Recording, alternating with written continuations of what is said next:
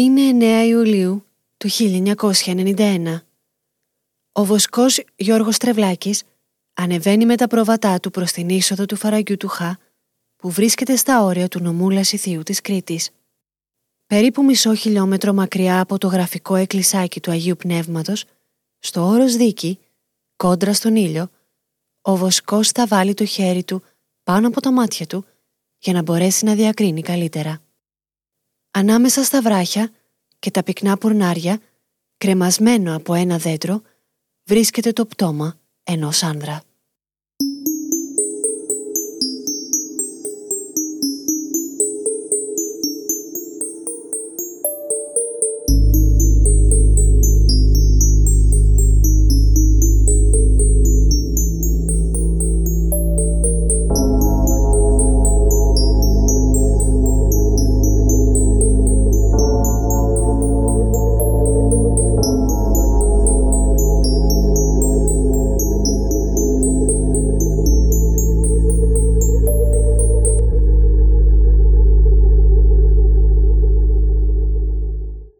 Γεια σας, είμαι η Αθηνά και σας καλωσορίζω σε άλλο ένα επεισόδιο αυτού του podcast στο οποίο σας αφηγούμε αληθινά εγκλήματα από όλη την Ελλάδα. Κάθε εβδομάδα ανοίγουμε ένα καινούριο φάκελο δολοφονιών, απαγωγών, εξαφανίσεων, υποθέσεων που γνωρίζετε καλά και άλλων που ίσως ακούτε πρώτη φορά. Μην ξεχνάτε να υποστηρίζετε τα αγαπημένα σας podcast κάνοντας follow ή subscribe σε όποια πλατφόρμα μας ακούτε και ενημερωθείτε πρώτοι για κάθε νέο επεισόδιο. Μπορείτε να μας βρείτε και στο Facebook και στο Instagram μέχρι θανάτου podcast. Οι ένοπλες επιθέσεις σε σχολεία και πανεπιστήμια είναι ένα φαινόμενο που παρουσιάστηκε κυρίως τον 20ο αιώνα με εξαίρεση της φαγής στο σχολείο Ένοχ Μπράουν που άφησε νεκρούς 10 μαθητές και τον διευθυντή τους τον Ιούλιο του 1764 στην Πενσιλβάνια των Ηνωμένων Πολιτειών. Οι περισσότερες αριθμητικά επιθέσεις γίνονται στην Αμερική, αλλά η πιο πολύ νεκρή με διαφορά είναι το μακελιό στο σχολείο Μπεσλάν στη Ρωσία το Σεπτέμβριο του 2004.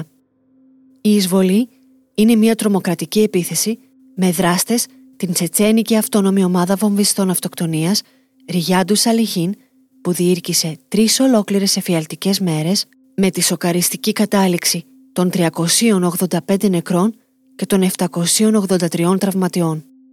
Στην Ελλάδα, τα περιστατικά ένοπλων επιθέσεων σε σχολεία είναι πολύ λίγα.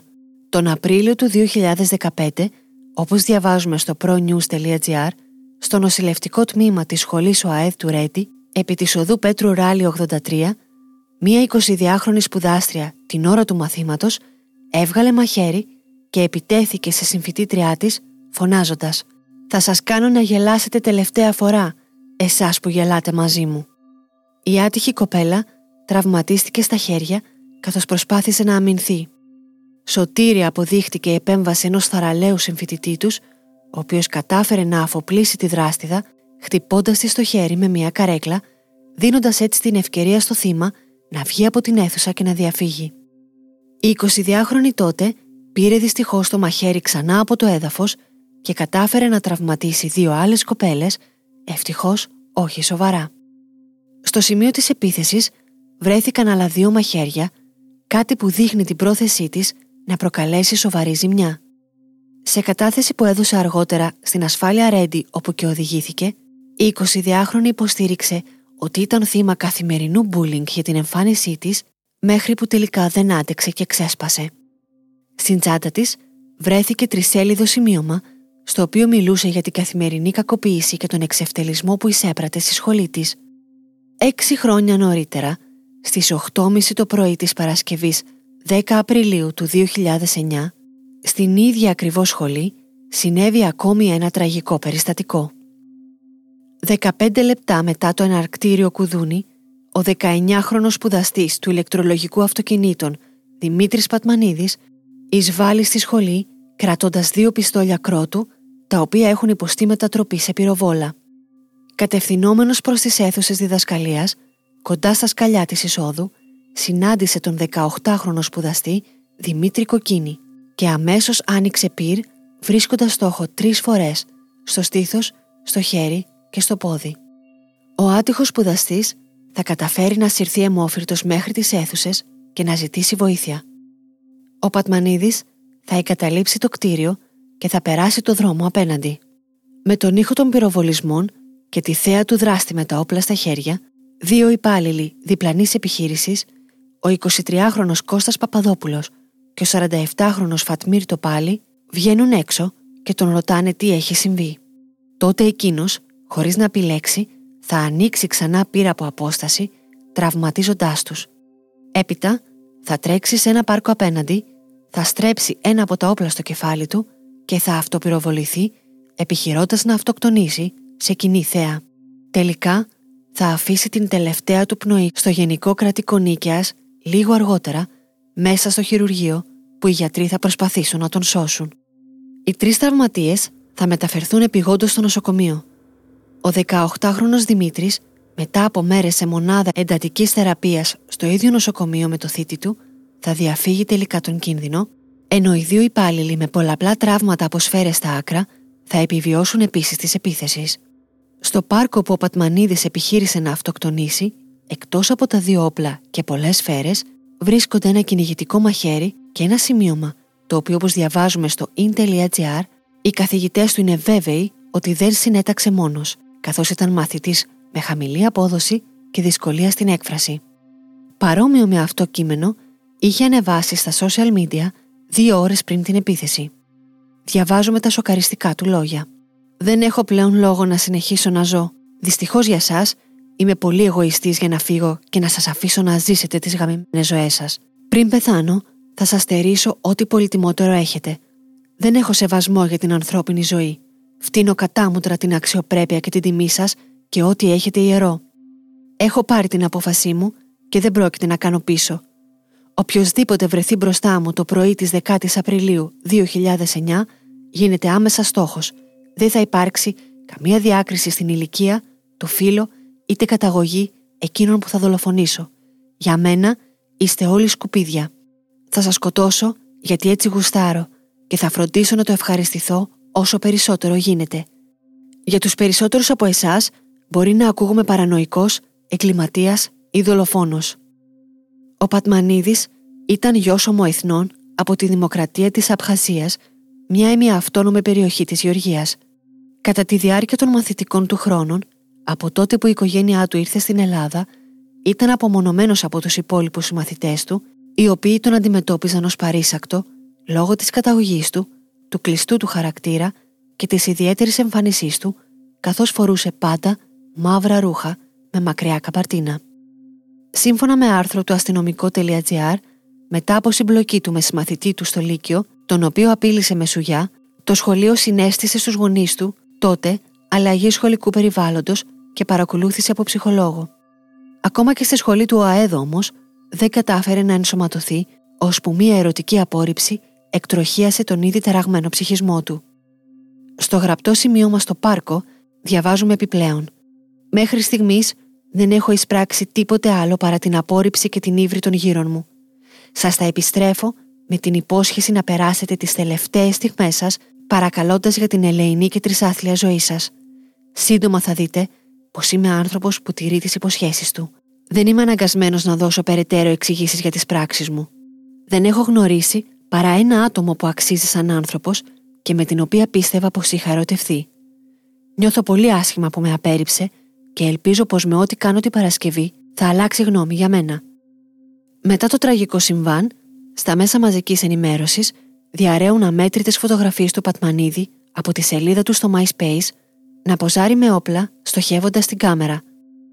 Φωτογραφίες που θα έπρεπε να έχουν αξιολογηθεί εγκαίρως από όσους τις είδαν και να έχουν κινητοποιήσει την οικογένεια και τις αρχές πριν η κατάσταση φτάσει στο σημείο που έφτασε.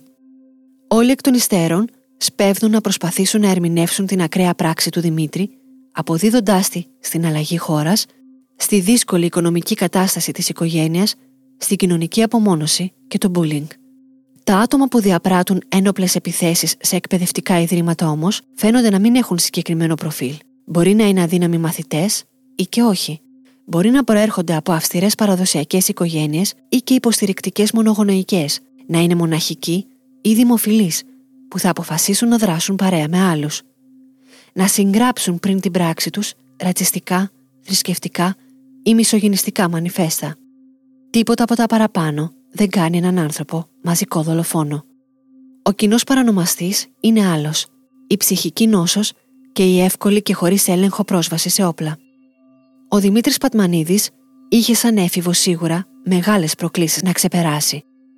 Παρόμοιες δυσκολίες όμως έχουν πολλά άλλα παιδιά που είναι παιδιά μεταναστών ή δυσκολεύονται να εκφραστούν, να ενσωματωθούν και να αναζητήσουν βοήθεια όταν δέχονται σχολικό εκφοβισμό, που όμως δεν πήραν ποτέ όπλα στα χέρια με σκοπό να σκορπίσουν εκδίκηση και θάνατο. Οι ευθύνες της κοινωνίας σε κάθε περίπτωση είναι μεγάλες και θα μπορούσε με την έγκαιρη διάγνωση του προβλήματος όχι μόνο να σταματήσει η επίθεση, αλλά να βοηθηθεί ουσιαστικά ο Δημήτρης και να μην χαθεί η ζωή του σε τόσο νεαρή ηλικία.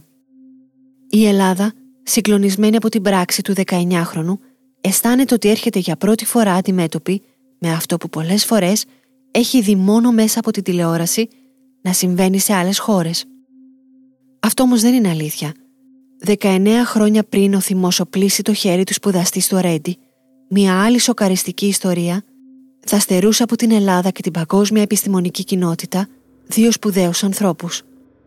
Είναι απόγευμα της 3ης 27 Νοεμβρίου του 1990.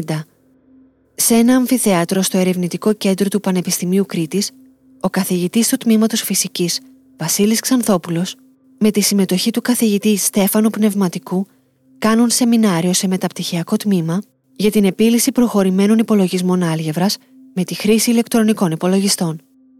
Το μάθημα παρακολουθούν μεταπτυχιακοί φοιτητές και καθηγητές. Ο εισηγητής του σεμιναρίου, ο 39χρονο Βασίλης Ξανθόπουλος, είναι ένα από τα πιο λαμπρά μυαλά της γενιάς του. Γεννημένος στη δράμα το 1951, έδειξε από νωρίς την κλίση του στη φυσική και τα μαθηματικά. Από το γυμνάσιο ακόμα ήταν ξεκάθαρο ότι επρόκειτο για ένα παιδί θαύμα. Πέρασε με τον υψηλότερο βαθμό στην Ελλάδα στο μαθηματικό τμήμα του Πανεπιστημίου Θεσσαλονίκης. Μετά την ολοκλήρωση των σπουδών του στην Ελλάδα και το μεταπτυχιακό του στο Σικάγο, και ενώ προετοιμάζεται για το διδακτορικό του, βρίσκει τον μέντορά του στο πρόσωπο του μετέπειτα βραβευμένου με Νόμπελ Αστροφυσικού Σουμπραμάνιαν Τσατρασεκάρ. Τους δύο άνδρες θα τους συνδέσει μια δυνατή συνεργασία και φιλία μέχρι το τέλος. Το 1979, αφού έχει ολοκληρώσει το διδακτορικό του στην Αμερική, θα αποφασίσει να επιστρέψει στην Ελλάδα. Θα παραμείνει λίγα χρόνια στη Θεσσαλονίκη, ώσπου στα τέλη του 1982 θα δεχτεί την πρόταση να διδάξει στο τμήμα φυσικής του τότε νεοσύστατου Πανεπιστημίου Κρήτης με τον τελικό διορισμό του το 1987. Ο Βασίλης, παρά το νεαρό της ηλικίας του, έχει ήδη καθιερωθεί ως ένας από τους καλύτερους επιστήμονες στο χώρο της μαθηματικής φυσικής και της γενικής θεωρίας σχετικότητας. Ο άλλος καθηγητής του σεμιναρίου, ο Στέφανος Πνευματικός, είναι διδάκτορα στο Πανεπιστημίου Βουργουνδίας και με κοινή τους πρωτοβουλία οι δύο καθηγητές σχεδιάζουν το Ευρωπαϊκό Μεταπτυχιακό Σχολείο Φυσικής με σκοπό να γίνει η Κρήτη κέντρο ενδιαφέροντος μεταπτυχιακών σπουδών για φοιτητές από όλη την Ευρώπη. Παρά τη λαμπρή επιστημονική του καριέρα, ο Ξανθόπουλος παραμένει ένας άνθρωπος απλός και προσιτός, ιδιαίτερα αγαπητός σε όσους τον γνώριζαν, αλλά και τους μαθητές του. Πολλοί από αυτούς, μετά τις μαγευτικές παραδόσεις μαθημάτων του, θα παραμείνουν μέχρι αργά το βράδυ στην αίθουσα διδασκαλίας για να συζητήσουν κι άλλο μαζί του. Σε άρθρο της Άννας Παπαδοκοστάκη μαθαίνουμε ότι εκείνο το απόγευμα στις 8 παρα 6 λεπτά ο αναπληρωτής καθηγητής φυσικής Χρήστος Χαλδούπης λαμβάνει στο email του γραφείου του ένα μήνυμα γραμμένο βιαστικά με λατινικούς χαρακτήρες. Help! Είμαστε στα νέα κτίρια. Βοήθεια! Είμαι ο Σιγάλας. Υπάρχουν νεκροί. Χτυπήθηκε ο Ξανθόπουλος. Κάποιος με όπλο. Ειδοποιήστε αστυνομία και το Βενιζέλιο. Ο περίβολος έξω από το κτίριο σε λίγο θα γέμιζε με ασθενοφόρα, περιπολικά, αστυνομικούς και συγκλονισμένους φοιτητές. Στο γεμάτο αμφιθέατρο είχε εκτυλιχθεί ένα θρίλερ. Μισή ώρα περίπου από την έναρξη του μαθήματος, ένας από τους φοιτητές αποχώρησε αθόρυβα από την αίθουσα. 15 λεπτά περίπου αργότερα επέστρεψε, στάθηκε κοντά στη τζαμαρία και με μία επαναληπτική καραμπίνα με μονόβολα φυσίκια σκόρπισε το θάνατο. Πρώτα σημαδεύει και σκοτώνει ακαριέα τον Στέφανο Πνευματικό, έπειτα πυροβολεί θανάσιμα τον Βασίλη Ξανθόπουλο. σοβαρά τραυματίζονται ο καθηγητής Θωμάς Ευθυμιόπουλος και η φοιτήτρια Εύα Σταθάκη, της οποίας η σφαίρας μπαίνει από την ομοπλάτη και φτάνει μέχρι την καροτίδα. Ο καθηγητής Σωτήρης Περσίδης, με ηρωικό θάρρος, θα προσπαθήσει να αφοπλίσει το δράστη, με αποτέλεσμα μία σφαίρα να τον τραυματίσει σοβαρά στο χέρι. Στην αίθουσα επικρατεί χάος. Καθηγητές και φοιτητές τρέχουν για να σώσουν τη ζωή τους. Κρύβονται κάτω από τα θρανία για να προφυλαχθούν από τις σφαίρες και τα σπασμένα τζάμια. Ο Χαλδούπης που είχε λάβει το email έχει ειδοποιήσει τους συναδέλφους του και το Βενιζέλιο νοσοκομείο για να στείλει ασθενοφόρα. Ο δράστης είναι ο 32χρονο μεταπτυχιακός φοιτητής Γιώργος Πετροδασκαλάκης. Είχε πρόσφατα επιστρέψει στο Πανεπιστήμιο μετά την ολοκλήρωση της στρατιωτικής του θητείας, την οποία ξεκίνησε το 1987, τρία χρόνια νωρίτερα. Στις σπουδές του επέστρεψε μετά από παρότρινση των ανθρώπων που τώρα κοίτονταν νεκροί από τις σφαίρες του. Ο Ξανθόπουλος του εξασφάλισε υποτροφία από ερευνητικές επιχορηγήσεις και ο πνευματικός τον βοήθησε να ζητήσει υποτροφία από ερευνητικό εργαστήριο της Γαλλίας. Παρά το γεγονός όμως ότι θα έπρεπε να τους θεωρεί ευεργέτες του, φαίνεται ότι εκείνος έτρεφε θανάσιμο μίσος για τους δύο καθηγητές του. Αν και γενικά θεωρούνταν καλός φοιτητής, τον είχαν κόψει στο μάθημα της κβαντικής, το οποίο του ζήτησαν να ξαναδώσει στο επόμενο εξάμεινο. Είναι δυνατόν όμως να θέλησε να σκοτώσει δύο από τα πιο λαμπρά μυαλά του Πανεπιστημίου για αυτό το λόγο; Είναι, αν λάβουμε υπόψη μας αυτό για το οποίο μιλήσαμε λίγο νωρίτερα, την ψυχική νόσο και την εύκολη πρόσβαση σε όπλα. Κατά τη διάρκεια της στρατιωτικής του θητείας, ο δράστης εκδήλωσε ανησυχητική ψυχική αστάθεια, γεμάτη παρεστήσεις και συνωμοσιολογία, τα οποία ξεκάθαρα εκφράζει σε μία επιστολή προς τον τότε Πρωθυπουργό. Επειδή η κατάστασή μου έχει γίνει αφόρητη και επιπλέον οι κινήσεις μου παρακολουθούνται αυστηρά, σκέφτηκα πως αν μάθαιναν οι καθηγητές μου στο Πανεπιστήμιο Κρήτης και Εκπαιδευτικό Κέντρο Επιμόρφωσης και Κατάρτισης ότι έψαχνα όπλο, θα με άφηναν ήσυχο. Σε κάποια φάση, κάποιοι Ολλανδοί προσπάθησαν με διακριτικές και επανειλημμένες προσπάθειες να περάσει στα χέρια μου ένα όπλο με σιγαστήρα και αρκετά φυσίγγια. Επειδή με ένα τέτοιο όπλο μπορεί να δολοφονήσει κανείς όλους τους καθηγητές του Πανεπιστημίου Κρήτης και του ΕΚΕΚ, σας ρωτώ, ποιος θέλει να τους δολοφονήσει; Πιο κάτω, στο ίδιο κείμενο συνεχίζει με περισσότερες ασυναρτησίες. Το θέμα ήταν να μεσολαβήσει αυτός να δουλέψω για κάποιον ονό, να κάνω δολοφονίες, να μπαίνω φυλακή και να ξαναβγαίνω. Του είπα ότι λέει βλακίες και μου απάντησε πως η μόνη λύση είναι να τεινάξω τα μυαλά μου στον αέρα. Μετά το μακελιό, ο Πετροδασκαλάκης θα αποχωρήσει από το αμφιθέατρο και θα επιβιβαστεί σε ένα νοικιασμένο αυτοκίνητο. Η αστυνομία δεν θα καταφέρει να τον εντοπίσει και να τον συλλάβει, μέχρι που περίπου εννέα μήνες αργότερα εκείνος ο βοσκός θα ανακαλύψει το απαγχωνισμένο του σώμα να κρέμεται από το δέντρο. Οι χαμηλές θερμοκρασίες λόγω υψόμετρου θα διατηρήσουν το σώμα σε σχετικά καλή κατάσταση. Σύμφωνα με το ιατροδικαστικό πόρισμα, ο Πετροδασκαλάκης αυτοκτόνησε μερικά 24 ώρα μετά το φωνικό στο Πανεπιστήμιο, που σημαίνει ότι το σώμα του κρεμόταν τόσους μήνες από το δέντρο. Η πράξη του προκάλεσε σοκ στην παγκόσμια επιστημονική κοινότητα και δεν κατάφερε ποτέ να εξηγηθεί πλήρως. Οι συμφοιτητές του κατέθεσαν ότι κατά την παραμονή του στο αμφιθέατρο φαινόταν ευδιάθετος και χαλαρός, μιλούσε με όλους και έκανε πλάκα. Είναι σίγουρο όμως ότι η επίθεση είχε προσχεδιαστεί. Είχε φέρει μαζί του το όπλο στο πανεπιστήμιο. Έμεινε στο αμφιθέατρο τόσο όσο χρειαζόταν για να σιγουρέψει ότι τα θύματα του ήταν όλα παρόντα και τι θέση είχαν περίπου στο χώρο. Είχε νοικιάσει αυτοκίνητο που του επέτρεψε να διαφύγει γρήγορα, οδηγώντας χωρίς να αναγνωριστεί. Η απώλεια των δύο καθηγητών, πέρα από ουσιαστική, ήταν και συμβολική. Κάθε εκπαιδευτικό ίδρυμα είναι ένα άσυλο ιδεών, ένα μέρος που όλους θα έπρεπε να τους ενώνει η αγάπη για τη γνώση. Οι δύο καθηγητές και επιστήμονες συνεχίζουν διαρκώς να μνημονεύονται και να τιμώνται. Προς τιμήν του Βασίλη Ξανθόπουλου, η αίθουσα διδασκαλία του Αστεροσκοπείου του Αριστοτελείου Πανεπιστημίου Θεσσαλονίκης ονομάστηκε αίθουσα Βασίλη Ξανθόπουλου και το Αμφιθέατρο Α του Τμήματος Φυσικής του Πανεπιστημίου Κρήτης ονομάστηκε Αμφιθέατρο Βασίλη Ξανθόπουλου Στέφανο Πνευματικού. Το βραβείο εξαίρετης πανεπιστημιακής διδασκαλίας με τα ονόματά τους επίσης απονέμεται κάθε χρόνο από τον πρόεδρο της Δημοκρατίας. Το επεισόδιο έκπτωτος της 10η εντολής πήρε στοιχεία από την αιματοβαμένη επίθεση στο Πανεπιστήμιο Κρήτης.